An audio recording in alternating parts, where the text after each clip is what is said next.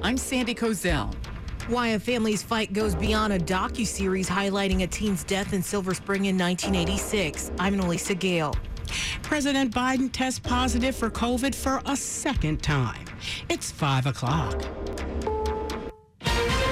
This is CBS News on the Hour, presented by Indeed.com. I'm Deborah Rodriguez. The death toll is up to 28 this morning from flooding in eastern Kentucky, and the numbers are likely to rise more. Eunice Howard lives in Hazard. Within 10 to 12 minutes, I hear the noise and I raised the window and I seen the water, and I knew I had to get out of there. Governor Andy Beshear. The level of devastation is really unprecedented, and it's going to take us a long time to rebuild. He says it could take weeks to find all the victims. Dozens are still missing. Damage to bridges and roads is making rescue efforts difficult. From water to fire, firefighters in California are battling the largest wildfire this year now in Klamath National Forest near the Oregon border. Althea Schwander was moving into a new home when it was swallowed up by the flames. My house is gone, all my furniture, all my clothes, everything's gone. A heat wave in the Pacific Northwest, suspected in at least 10 deaths, moves east this week. A milestone in Ukraine this morning. A ship carrying grain has left the port of Odessa for the first time since Russia blocked wartime deliveries. The Sierra Leone flagged cargo ship filled with corn set sail for Lebanon under a deal brokered by the UN and Turkey to ease a growing global hunger crisis. A swing Democrat is talking about his stance on a budget bill in the Senate. CBS's Linda Kenyon from Washington. Senator Manchin says he never changed his mind. I've never changed at all. This is fighting inflation. Speaking on CBS's Face the Nation, Senator Manchin Manchin said the bill also includes climate and energy provisions. Many Republicans were counting on Manchin's original opposition to the bill. Senate Majority Leader Chuck Schumer says there will be a vote this week on a bill to support veterans exposed to toxic burn pits.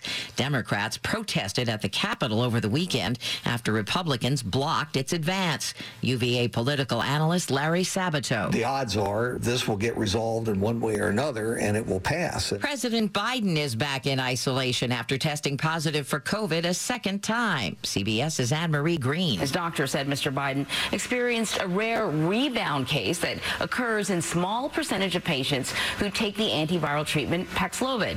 He said that the president continues to feel well and is not experiencing any symptoms. A groundbreaking black actress has died. Nichelle Nichols played Lieutenant Uhura on the Star Trek TV series in the 1960s. See, in our century, we've learned not to fear words. Nichols later became a recruiter for NASA. She was 89 years old. Her son says she died of natural causes. S&P futures are down 14. This is CBS News. If you need to hire, you need Indeed. Their end-to-end hiring system helps you attract, interview, and hire candidates all in the same place. Visit Indeed.com slash credit. 503 Monday morning, the first day of August. Some early sprinkles, then gradual clearing today. Highs in the mid to upper 80s.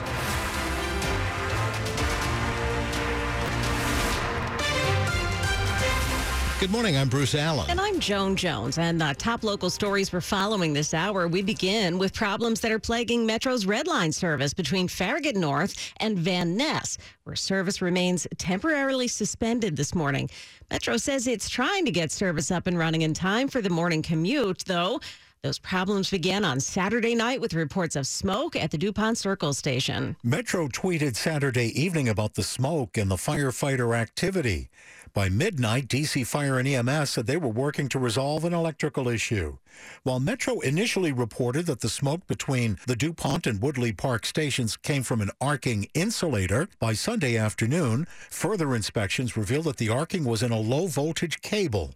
Metro's new general manager, Randy Clark, has ordered a system wide inspection of low voltage cables, beginning with underground portions of the system. Dick Uliano, WTOP News. Keep it here. We'll have updates all throughout the morning on Metro service problems in traffic on the 8th. Now, there is some welcome Metro news for riders of the blue, orange, and silver lines. Beginning today, trains will arrive every 15 minutes on weekdays, matching service on the green and yellow lines.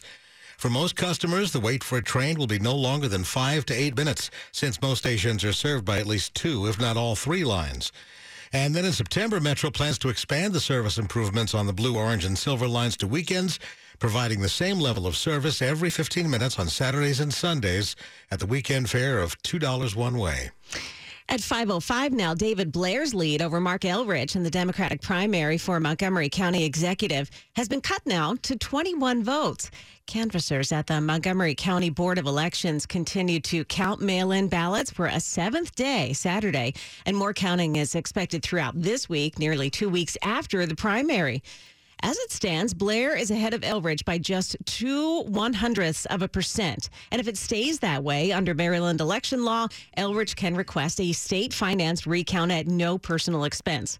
Once the election results have been certified by the County Board of Elections, candidates have three days to request that recount. A Virginia judge has entered a default judgment against a Libyan military commander after he repeatedly failed to show up for depositions in a federal lawsuit in which he's accused of war crimes. The exact amount of the judgment against Khalifa Hifter, who spent decades living in the U.S., will be determined later. Because he and his family own property in Northern Virginia from his time in the country, the plaintiffs say they're optimistic they'll be able to collect any judgment that's awarded. The decision came in U.S. District Court in Alexandria. In lawsuits filed against Hifter, some say family members were killed by military bombardments conducted by his army in civilian areas of Libya. Others accuse Hifter's forces of capturing, torturing, and killing family members. Hifter tried to claim immunity from the lawsuits as a head of state. Sandy Kozel, WTOP News. It's sentencing day in D.C. for Texas resident Guy Reffitt, who was the first January 6th defendant to go to trial. Reffitt was found guilty on all five counts against him in March. Prosecutors said that he tried to storm the U.S. Capitol with a gun and zip ties and planned to target House Speaker Nancy Pelosi and Senate Majority Leader Mitch McConnell. But he was pepper sprayed before he was able to enter the building. Reffitt could serve 15 years in federal prison, but the Justice Department wants to add more years to his sentence, arguing for the first time that he committed an act of domestic terrorism. His defense attorney has asked for no more than 24 months in federal prison. Coming up after traffic and weather, why author Stephen King is headed to court today. It's 507. Have you been to MGM National Harbor recently? Have you had a chance to see a game on our 110 foot wide screen at the BetMGM Sportsbook and Lounge? Have you gone home and practiced your salsa moves in the mirror after a night at Diablo's Cantina? Have you been one of our hundreds of daily jackpot winners? Have you seen your favorite star up close in our 3,000 seat theater? Maybe it's time for another visit. Monumental happens here. Must be 21. Please play responsibly. For help, visit mdgamblinghelp.org or 1 800 Gambler. Energy costs are up, so are carbon emissions. But with healthy insulation systems, you can save big and reverse the impact of global warming. Hi, I'm Brian Cavey with Insulators and Allied Workers Local 24. Operating a commercial property means saving money and the environment. By replacing or improving your mechanical insulation systems, Local 24 can